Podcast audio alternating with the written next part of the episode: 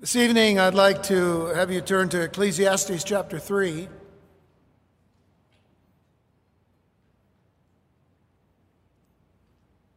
Tonight, in the second part of uh, Ecclesiastes 3, beginning in verse 12,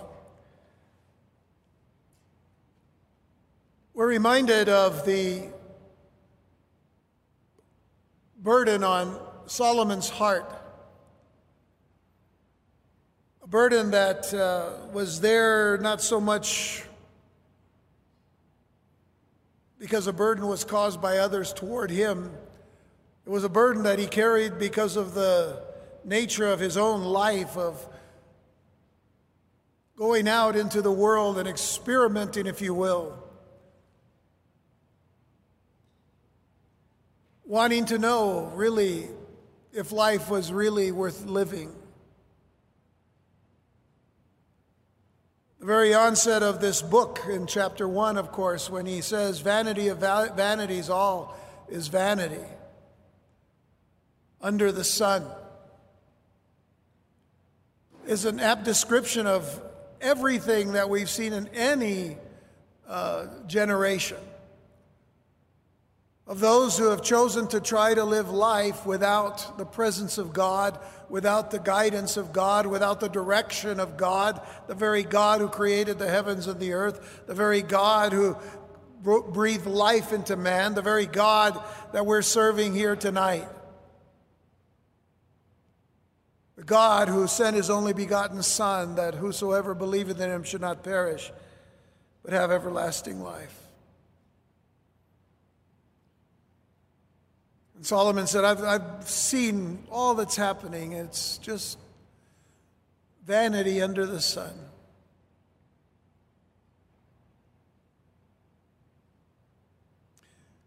The beginning of this particular chapter, a very prominent and popular passage that dealt with time and season and a purpose under heaven time to be born, a time to die. And on went this great statement of what life is from conception to, to death.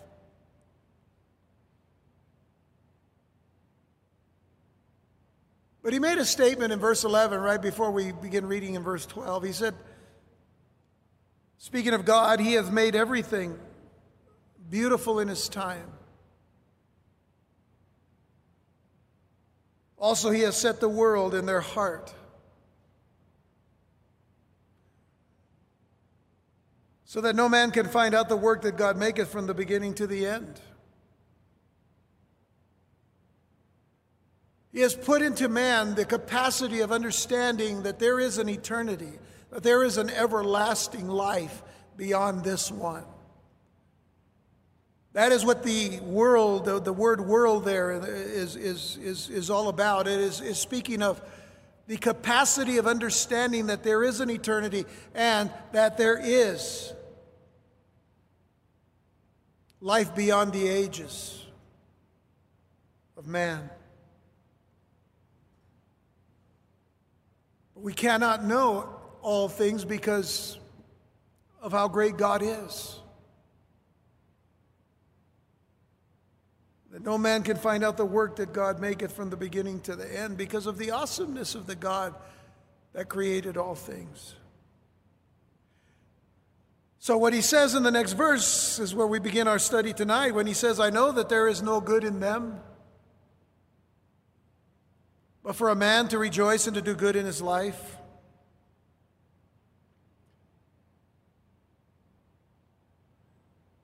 And also that every man should eat and drink and enjoy the good of all his labor.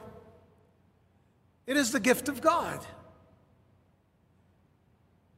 I know that whatsoever God doeth, it shall be forever. Nothing can be put to it, nor anything taken from it. And God doeth it, that men should fear before him. Back in 1988, actually in September of 1988, the accomplished singer songwriter Bobby McFerrin became well known for performing a, a song which became a, an anthem for a great segment of a desperately hopeless society looking for some meaning in life. I think I don't even have to say the name of the song. I think you all know it, right? Don't worry. Be happy.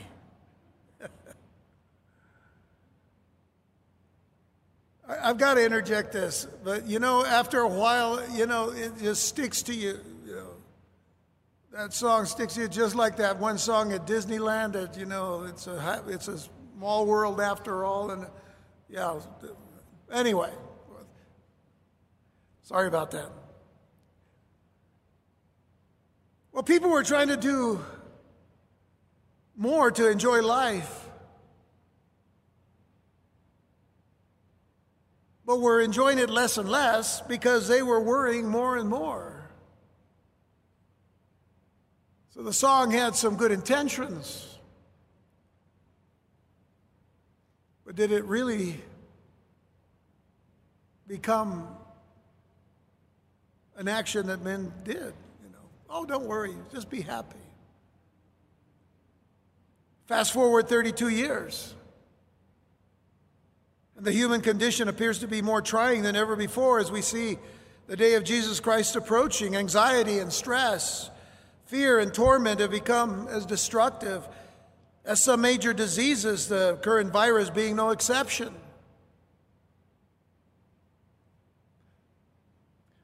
I'd like to have you consider two events in the life of the British Methodist preacher William Sangster. In a painfully honest look at his own life, Sangster wrote in his journal that although he was a minister, the spiritual passion in his private life had languished. He made these following observations. He said, or he wrote, I am irritable and easily put out. I am impatient with my wife and children. I am deceitful in that I often express private annoyance when a call is announced and, and simulate pleasure when I actually greet them.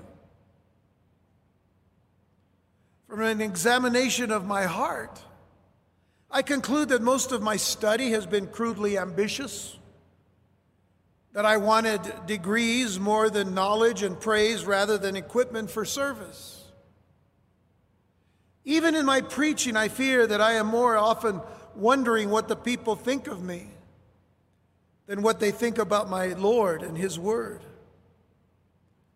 I have long felt in a vague way that something was hindering the effectiveness, effectiveness of my ministry, and I must conclude that the something is my failure in living the truly Christian life. I am driven in pain to conclude that the girl who has lived as a maid in my house for more than three years has not felt drawn to the Christian life because of me. I, I, find slight envies in my heart at the greater success of other young ministers.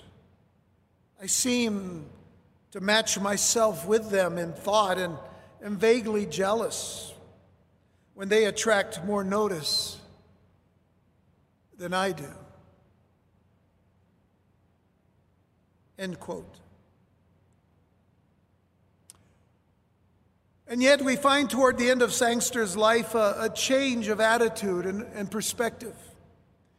When he learned that he had progressive muscular atrophy and, and could not get well, he made four resolutions and kept them to the end. The first one was this I will never complain. The second was, I will keep the home bright. The third resolution was, I will count my blessings. And the fourth was, I will try to turn it to gain. Well, when you think about those four things and the change in this particular minister's life, you begin to realize that this is the approach to life that our preacher, Solomon, wants us to take. Because Solomon isn't, Solomon isn't saying, don't worry, be happy. Essentially, he's saying that the Lord can be trusted and that he should be the object of our faith in this life. Our God should always be the object of our faith in this life. Our Lord and Savior Jesus Christ should always be the object of our faith in this life. And so there are two points that, that we want to cover in our text this evening. The first point is this give thanks and enjoy what you have. That's what we'll see in verses 12 through 14. Give thanks and enjoy what you have. The second point that we're going to deal with tonight is give thought to what is to come. Verses 15 through 22. So let me go over those again because I want you to make sure that you see the significance of these two points. Give thanks and enjoy what you have but also give thought to what is to come. So we look at the first point here give thanks and enjoy what you have. And, and let's read verses 12 to 14 once again. For Solomon says, I know that there is no good in them, but for a man to rejoice. Now, he's not saying that there's no good in, in us. I mean, we already know that from the scriptures. Uh, there, there's no good in, in man. You know, uh, any good we have, of course, comes from the Lord. What he's saying is there's nothing good for any man to do but to rejoice. That's pretty much the thrust of what he's saying here. I know that there is no good in them but for a man to rejoice and to do good in his life. Rejoice and do good. That certainly sounds like the anthem of every believer in Jesus Christ. Rejoice in the Lord always, and again I say rejoice, and then do good to one another.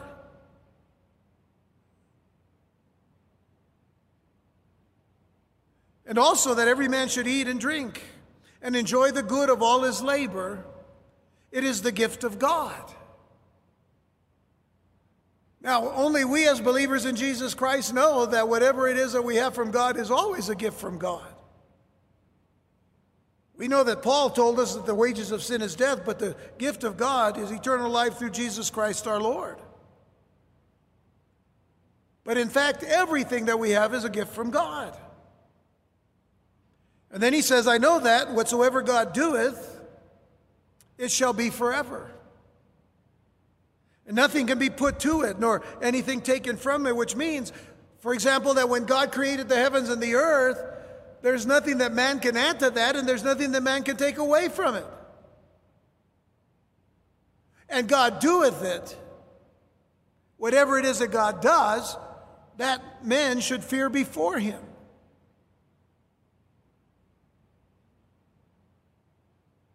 Men who have only faith in science don't realize the power of the God who created the heavens and the earth by the word of his power. I realize it.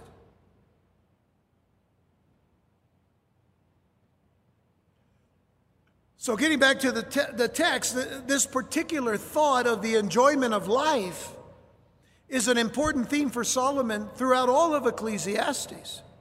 Because I want you to consider what he wrote in the previous chapter, in chapter 2, verse 24. Just go back a page, if you will, or half a page, and, and notice that he said, There is nothing better for a man than that he should eat and drink, and that he should make his soul enjoy, his soul enjoy good in his labor. This also I saw that it was from the hand of God. God wants us to appreciate, God wants us to enjoy the things that he has blessed us with, the gifts that he has given to us. Yet it is us, you know, we're the ones that are laboring in this world. We know that we're laboring like we do in the, sw- the sweat of our brow because of the fall of man from Genesis chapter 3, and this is where God says that. Yet he says, but enjoy the life that you have. Solomon would have us to practice enjoying God's gifts as the fruit of our labor, no matter how difficult this life could be.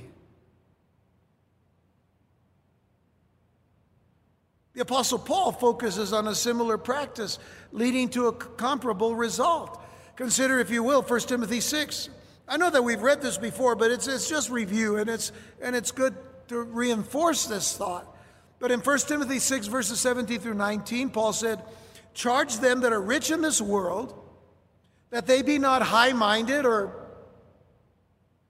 you know, conceited, arrogant, that they be not high minded nor trust in uncertain riches, but in the living God who giveth us richly all things to enjoy. We have been given things from God to enjoy them in this life. But notice verse 18 that they do good, that they be rich in good works ready to distribute, willing to communicate. So when we enjoy life, we are not just enjoying life for ourselves, but we are enjoying the things that God has blessed us with so that we can bless others. That is a very clear little statement that Paul is making here. Because he says in verse 19, laying up in store for themselves a good foundation against the time to come that they may lay hold on eternal life. He's not saying that the rich are not saved, but he's saying what Jesus said about storing up riches in heaven. And realize that when we store up riches in heaven, we're not storing them up just for ourselves as if, well, you know, we need to store up riches in heaven because who knows what we're going to do over there. Well, I don't know what we're going to do over there, but there are some things that are going to be very prominent for you eternally, so that what we do in this life matters in eternity. It matters in heaven.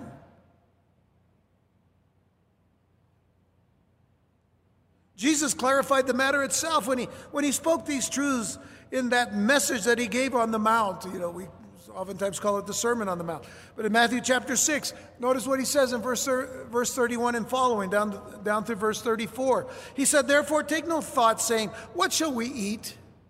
Or what shall we drink? I know that's, that's some of the things that you say after church, you know. Where shall we go? Nowadays, you know, the pickings are slim out there. So we say, What shall we eat? What shall we drink? Or wherewithal shall we be clothed? Being that the only place you can buy clothes is at Walmart. Oh, I'm sorry, Target too. Are they opening stores now? Are stores being open now? Yeah, okay. So we're not worried about that all that much anymore. But notice what Jesus is saying here. Take no thought. What shall we eat? What shall we drink? Wherewith, wherewithal shall we be clothed? For after all these things do Gentiles seek. See, what, what, what Jesus is saying is, is comparable to what Solomon is saying about living life under heaven or living life under the sun. That's what people care about. Just, you know, how are we going to do this? How are we going to do that? How, how, how are we going to live life? But notice that Jesus said, For your heavenly Father knoweth that you have need of all these things. But seek ye first the kingdom of God. See, see, do you see the distinction for every believer? That we are to seek first the kingdom of God and his righteousness. And all these things shall be added unto you. Take therefore no thought for the morrow, for the morrow shall take thought for the things of itself. Sufficient unto the day is the evil thereof. And as long as we're living under the sun, even though we are living with, with, a, with a mind of heaven. We're living under the sun on this earth until Jesus comes. While we're doing so, we just focus our attention on every day that we live, what God has given us to appreciate what God has given us to enjoy, what God has given us to give and to help in serving others. You know, Paul chimes in again on, on, on, this very issue when he says in Philippians chapter 4, verses 4 through 7, he says, Rejoice in the Lord always. And again, I say, Rejoice. And really, if, there, if there's a key to this passage tonight, or if there's a word uh, that we want to hold on to, it is this word rejoice. Rejoice in the Lord always. And again, I say rejoice. Let your moderation be known unto all men. The Lord is at hand. And, and, and, let me tell you that the Lord was at hand then, but He's more at hand now. Be careful for nothing. In other words, don't be anxious for anything. Be careful for nothing, but in everything by prayer and supplication with thanksgiving, let your requests be made known unto God. And the peace of God, which passeth all understanding, shall keep your hearts and minds through Christ Jesus. The word keep there is a very powerful word that says that uh, the peace of God shall guard, protect, and garrison your heart and your mind through Jesus Christ. He guards us and He guides us and He protects us. And on this subject of rejoicing, by the way, our great privilege in this life is to rejoice in doing good all of our days by promoting God's glory. Let me say that one more time. Our great privilege in this life is to rejoice in doing good all of our days by promoting God's glory. Now, in other words, doing good to others while giving glory to the Lord. Doing good to others while giving glory to the Lord. And this was certainly and always have been, has been Paul's motivation. It has always been Paul's pursuit, something that he describes as a matter of fact for the Ephesian elders in Acts chapter 20, where he says in verses 31 through 35. Now, he says a lot of great things, by the way. Paul says a lot of great things in Acts chapter 20, starting in verse 17 all the way down to the, toward the end. And uh, we've covered some of those things already. Of course, we covered it when we studied the book of Acts a while back. But in Acts 20, verse 31, listen carefully as it applies to what we're talking about tonight. He says, Therefore, watch and remember that by the space of three years I ceased not to warn every one night and day with tears. And now, brethren, I commend you to God. Now, the warning, of course, was that even within the, the, the church itself, there would be men rising up as deceivers, rising up as those that, that, that were there to disrupt the church, even leadership in the church. So he goes on and he says, And now, brethren, verse 32, and now, brethren, I commend you to God and to the word of his grace, which is able to build you up and to give you an inheritance among all them which are sanctified. I have coveted no man's silver or gold or apparel. Yea, you yourselves know that these hands have ministered unto my necessities and to them that were with me.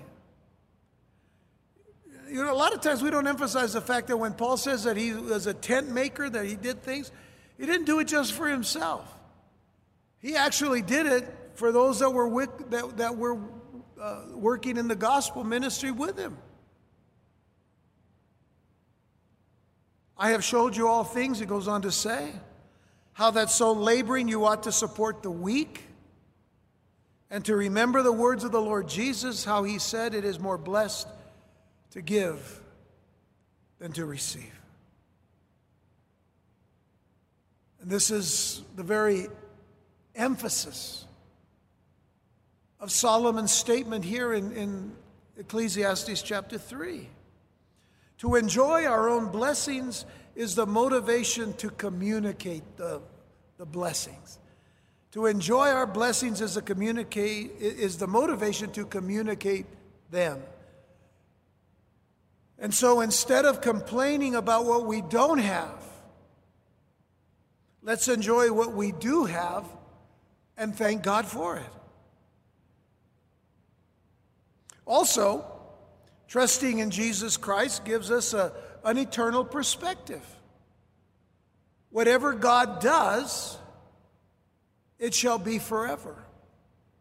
Whatever God does, it shall be forever. A British preacher from years gone by, not just days, but years gone by, his name was Thomas Watson. He, he wrote this. He said, listen carefully. He said, Eternity to the godly is a day that has no sunset. Eternity to the wicked is a night that has no sunrise. Think about that. Let me read it again. Eternity to the godly is a day that has no sunset. Eternity to the wicked is a night that has no sunrise. It's a beautiful thought when you think about the very fact that when we will be before the throne of God in heaven, there will be no longer any night. It will always be day. What does that say about the darkness of, of hell? What does it say about the darkness of being separated from God for eternity?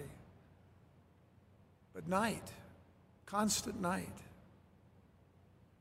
Our proper, uh, our proper attitude then is to fear the Lord. To fear the Lord, to reverence the Lord, to respect the Lord worshipfully, to respect Him with awe, having a high view of God, a low view of man.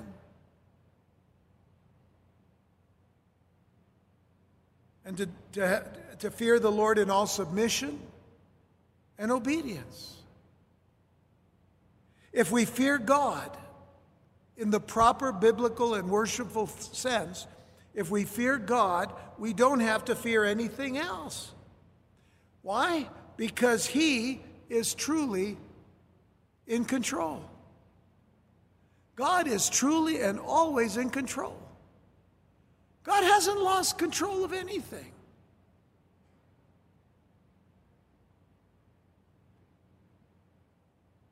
We, all, we, we know this because we've always stated that the scripture is very clear that he knows the end from the beginning and the beginning from the end. God does not falter. God has never failed. God will never fail.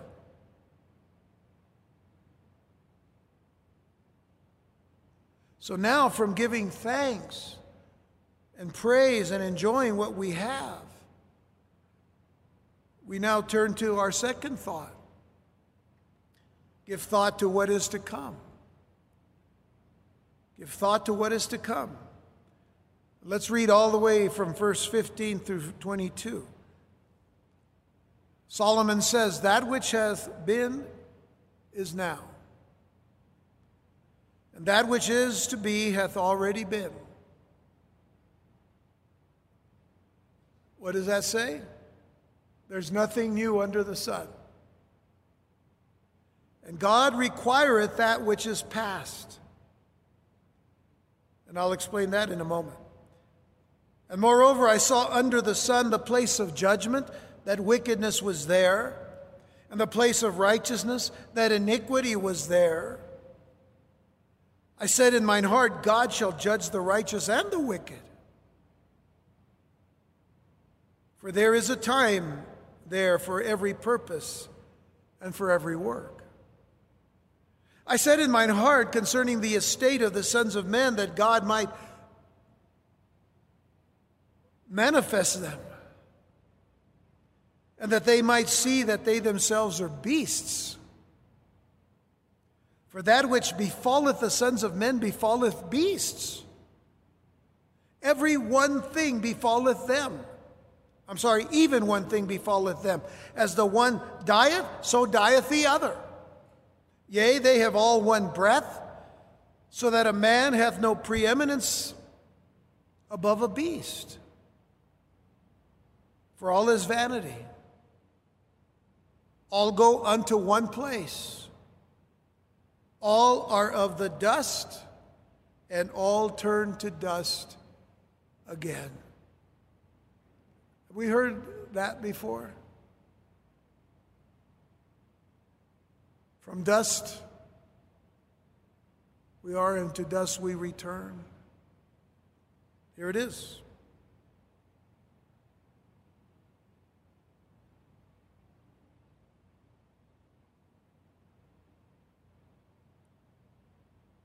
Who knoweth the spirit of man that goeth upward, and the spirit of the beast that goeth downward to the earth? Wherefore I perceive that there is nothing better than that a man should rejoice in his own works, for that is his portion. For who shall bring him to see what shall be after him? Solomon now would have us to remember that life death, time, and eternity are the things that make up our brief experience under the sun. Life, death, time, eternity are the things that make up our brief experience here under the sun. Ecclesiastes 3, verses 1 through 22. He's already mentioned the certainty of death. But now he gives us assurance that God is in control of the cycle of life. As he described it, by the way, back in chapter 1, verses 9 through 11. Notice the cycle of life here. The thing that has been, it is that which shall be. And that which is done is that which shall be done, and there is no new thing under the sun. Is there anything whereof it may be said, See, this is new? It hath been already of old time, which was before us. Stop there and think for just a moment, as I've mentioned many times. How many products that we see growing up in the 50s, 60s, and 70s that today in the 80s, 90s, and in the 2000s and 2010s, and even 2020 is new and improved. And they always use the word, it's new. Well, it might be improved a little bit, but it's the same stuff. Milk is still milk, new and improved.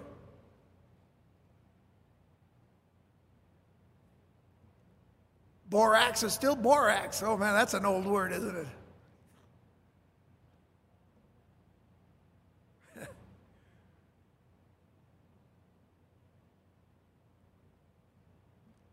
Verse 11 There's no remembrance of former things.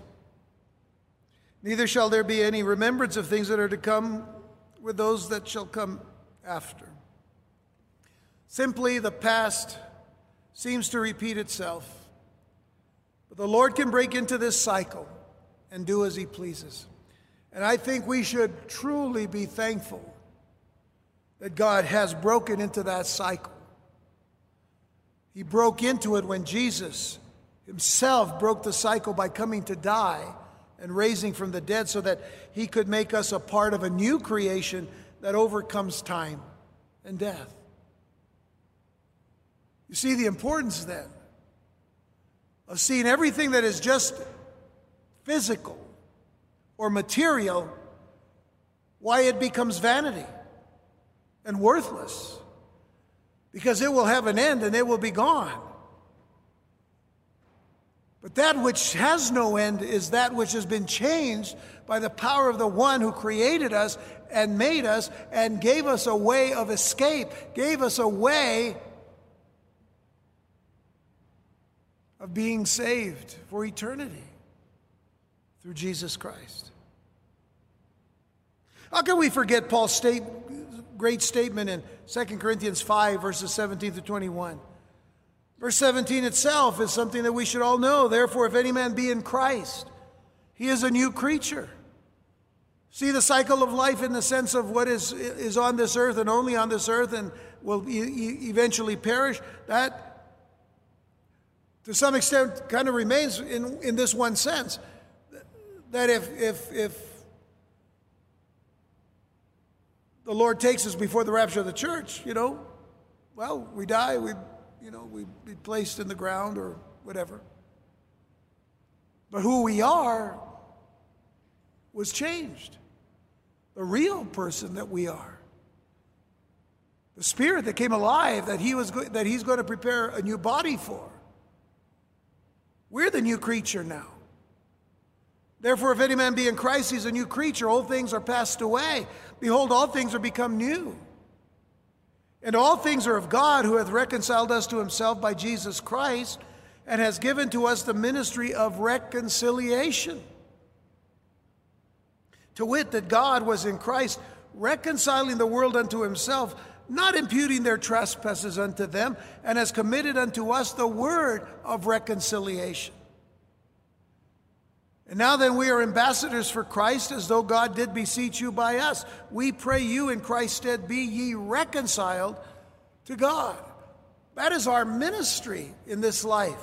That is our ministry to, to, break, to, to help break the cycle in most people who are living just under the sun to come to that new creation that is in Christ. And this is how he says it in verse 21 For he has made him to be sin for us, that's Jesus for he has made him to be sin for us who knew no sin, that we might be made the righteousness of God in him. How significant is that then? That each and every one of us, as believers in Jesus Christ, has been reconciled to God.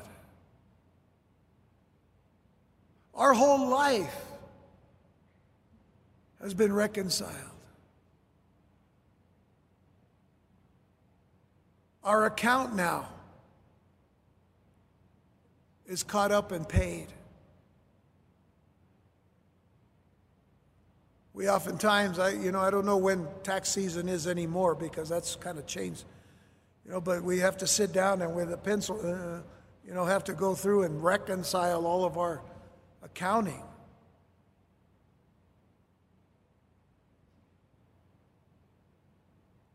Our accounting was reconciled by Jesus. We've been reconciled to God. Our books are clear before God. Not by works of righteousness which we have done, as Paul said to Titus, but according to his mercy, he has saved us. So, getting back to our text then, back in uh, Ecclesiastes chapter 3, we see a new thought that's added. God will call the past to account. And remember, we're, called, we're talking about under the sun, but notice this God is calling the past to account. If you go back to verse 15 for just a moment, let me read it to you. It says, That which has been is now, and that which is to be has already been, and God requireth that which is past. Literally, what it's saying is God seeks what hurries along. God is seeking us as things are just passing. The time that seems to get away from us quickly. God is keeping track of that. That is what it means when he says that he is requiring that which is past. Time is getting away from us quickly. God is keeping track of that, and at the end of time, we'll call it into account. So the question is, as believers, the question is are we redeeming our time? Are we redeeming our time? You remember that particular statement from, uh, from Ephesians chapter 5, verses 15 and 16, where Paul said to that church, See then that ye walk circumspectly, not as fools, but as wise, redeeming the time, making the most and the best use of our time, redeeming or buying back time because the days are evil. And the days certainly are evil today. There's no doubt that there's, a, there's, there, there's, there's, e- there's an evil in the world that is seeking to control everything that is happening today. In particular, everything that is happening so far, not only in this country, but we have to say globally. But when we consider the, the, you know, the, the end time prophecies of the scriptures, it is leading there to the issue of global uh, domination, global conditioning, all of this is global because that's what the revelation of Jesus Christ says. Oftentimes want you to read Revelation chapter 13. Why? Because it is there that it is clear that there is a push toward a one world government, a one world uh, religion, and a one world leader. That's what all of this is all about. So the times are evil, and we need to redeem the time. We need to make the most and the best use of the time that God has given us before Jesus arrives or before Jesus appears. Now, Solomon had witnessed the injustices of his day and wondered why judgment was delayed. That's verses 16 and 17. Moreover, I saw under the sun the place of judgment, that wickedness was there, and the place of righteousness, and iniquity was there. I said in mine heart, God shall judge the righteous and the wicked, for there is a time uh, uh, there for every purpose and for every work.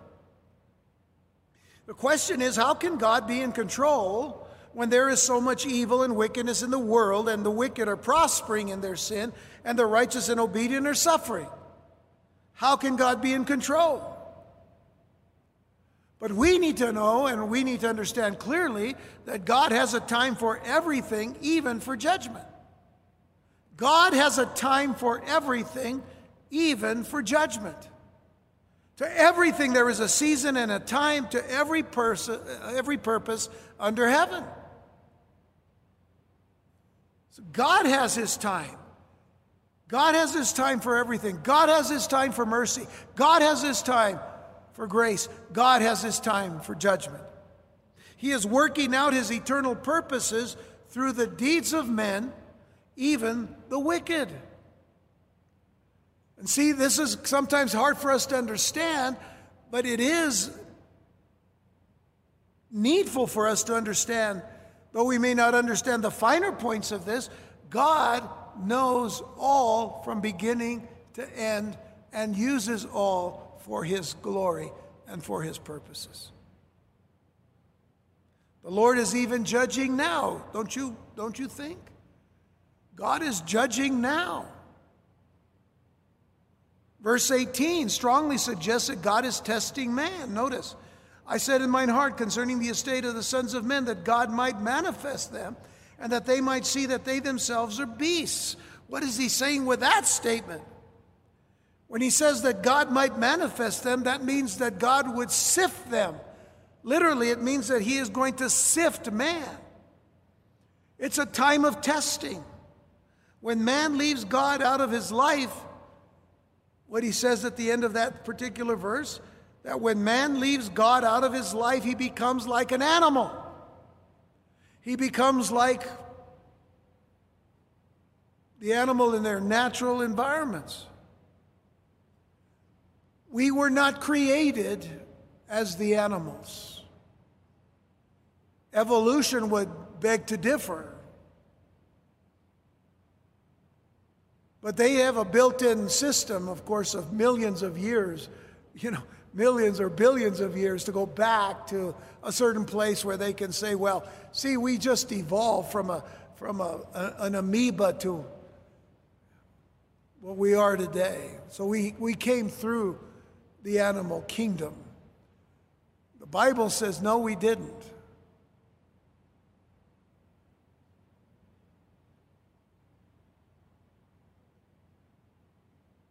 It's hard to imagine when you hear some of the great works of classical music or you see some of the great works of art or of literature that that just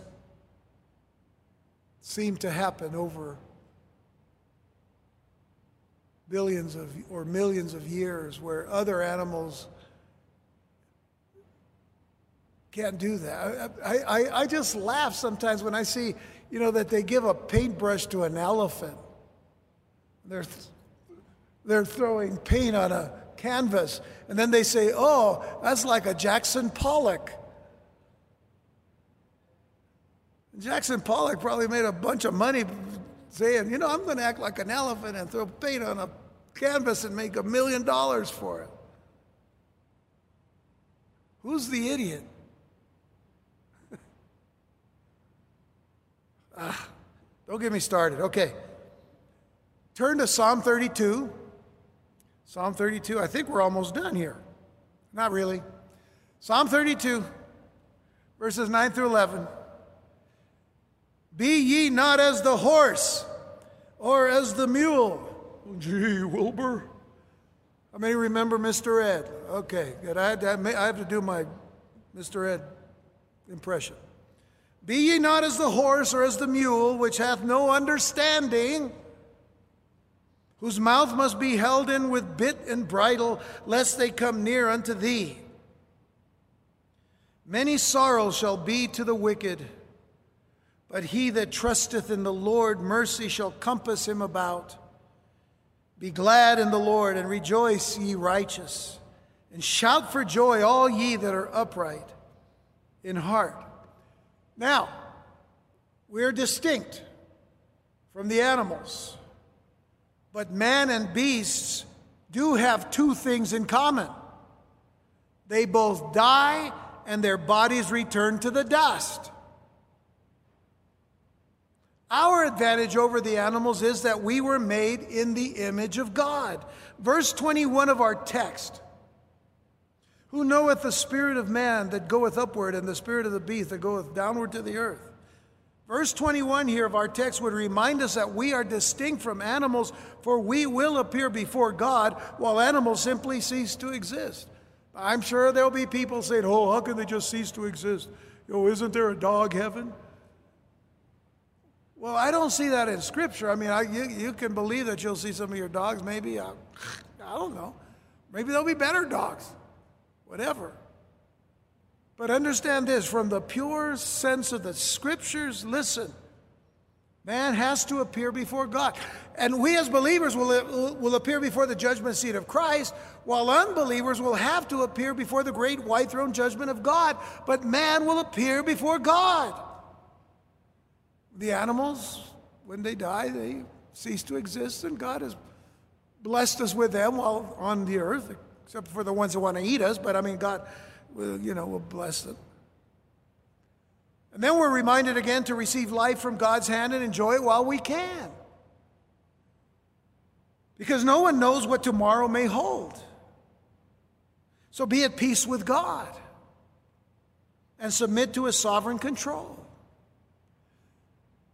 let's face it, we have to, we have to be at peace with God.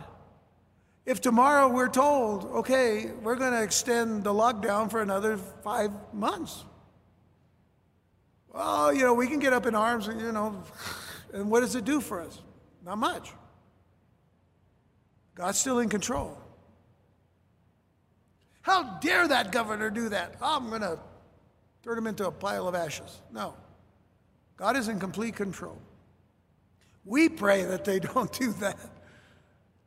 But we can be at peace with God and submit to his sovereign control because he indeed holds the future. Cast your cares upon him, for he cares for you. Peter tells us that. Don't just endure life, enjoy it one day at a time. Don't be satisfied with yourselves. Be satisfied with what our great God and Father gives us. And He's given us such great and wonderful gifts. I mentioned, of course, uh, earlier about what Paul says in the book of Romans when he says, For the wages of sin is death, but the gift of God is eternal life by Jesus Christ our Lord.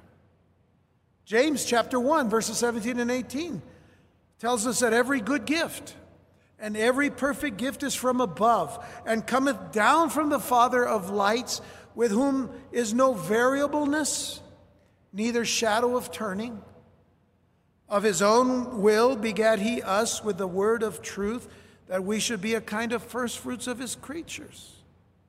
Of his own will begat he us. Of his own will we were born again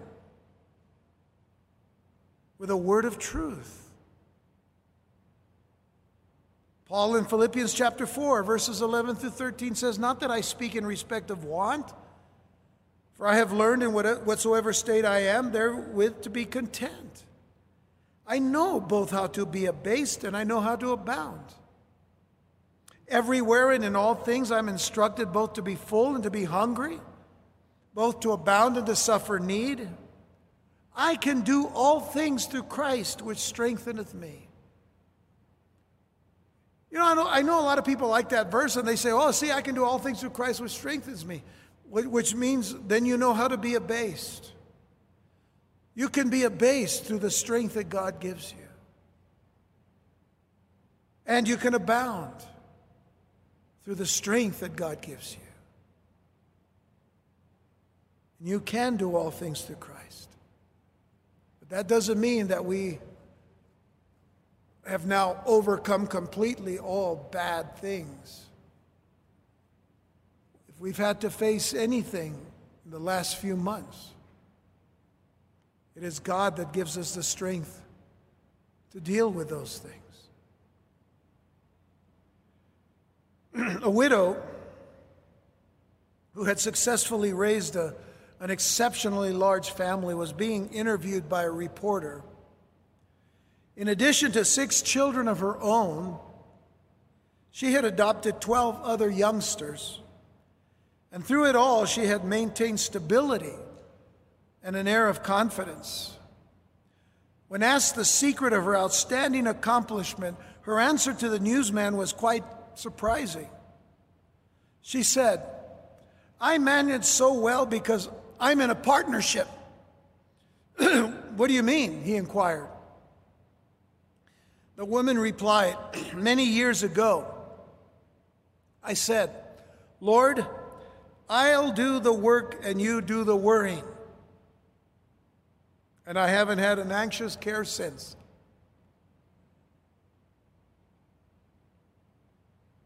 Lord, I'll do the work and you do the worrying.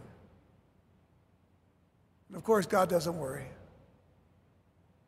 God has seen the end from the beginning for each and every one of us, and the beginning for the end. And each one has a different beginning, and each, each one of us has a different end. But God's seen it all. And he doesn't worry. And because he doesn't worry, we don't have to worry. We just enjoy.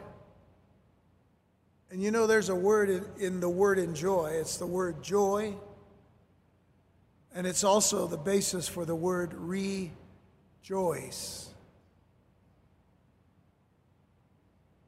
Rejoice is enjoying the presence of Almighty God enjoying the blessings of Almighty God. You know, we could all profit by following that example of that, mo- of that mother. Because when we carry our part of the load, we need not be disturbed by the demands of life. When we are doing what God has called us to do, knowing that He's the one who strengthens us and He's the one that's with us, that He never leaves us nor forsakes us, so that when we're doing whatever it is that He's called us to do, He's already there. He's the one that's giving us the strength because He is our strength. He's the one that gives us a song in our hearts because He's the song in our hearts. And we know that because Jesus Himself said, Come unto me. All ye that labor and are heavy laden, and I will give you rest. Take my yoke upon you and learn of me, for I am meek and lowly in heart, and ye shall find rest unto your souls. For my yoke is easy, my burden is light. When it comes down to it, folks, Jesus is the one carrying us. He's always carried us.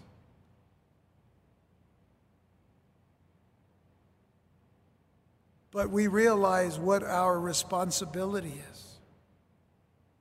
And we can do it because we know that He'll be with us. If we were just under the sun without God, we'd be in a lot of trouble.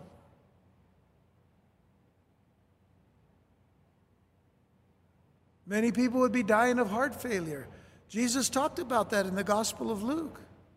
Men's heart failing them because of fear. Because that fear of, of, of man has torment. But he said, Don't fear that way. I've given you a different kind of fear. Fear God reverently, respectfully, worshipfully. So, what better time than now to be yoked to Jesus? Let me leave you with these words from Isaiah chapter 40. And I'll close with this. Why sayest thou, O Jacob, verse 27? Why sayest thou, O Jacob, and speakest, O Israel, my way is hid from the Lord, and my judgment is passed over from my God? Oh, how many people feel that way today? As if God has passed them over. As if they're hidden from God and God hidden from them. And notice the response in verse 28 Hast thou not known? Hast thou not heard? that the everlasting God, the Lord, the creator of the ends of the earth, fainteth not, neither is weary? There is no searching of his understanding. He giveth power to the faint. And to them that have no might, he increaseth strength. Even the youths shall faint and be weary, and the young men shall utterly fall. But they that wait upon the Lord shall renew their strength. They shall mount up with wings as eagles. They shall run and not be weary. They shall walk and not faint. We used to sing that verse as a song years and years ago.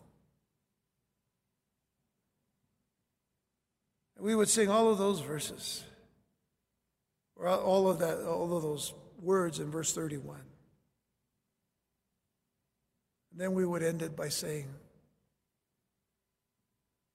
Teach me, Lord. Teach me, Lord, to wait. Wait upon the Lord. In waiting upon Him is the strength for us. While we're here under the sun, but our hope and our hearts and our treasures is, is in heaven, we can wait and be renewed. That's a gift of God. For you and for me, that is a gift of God.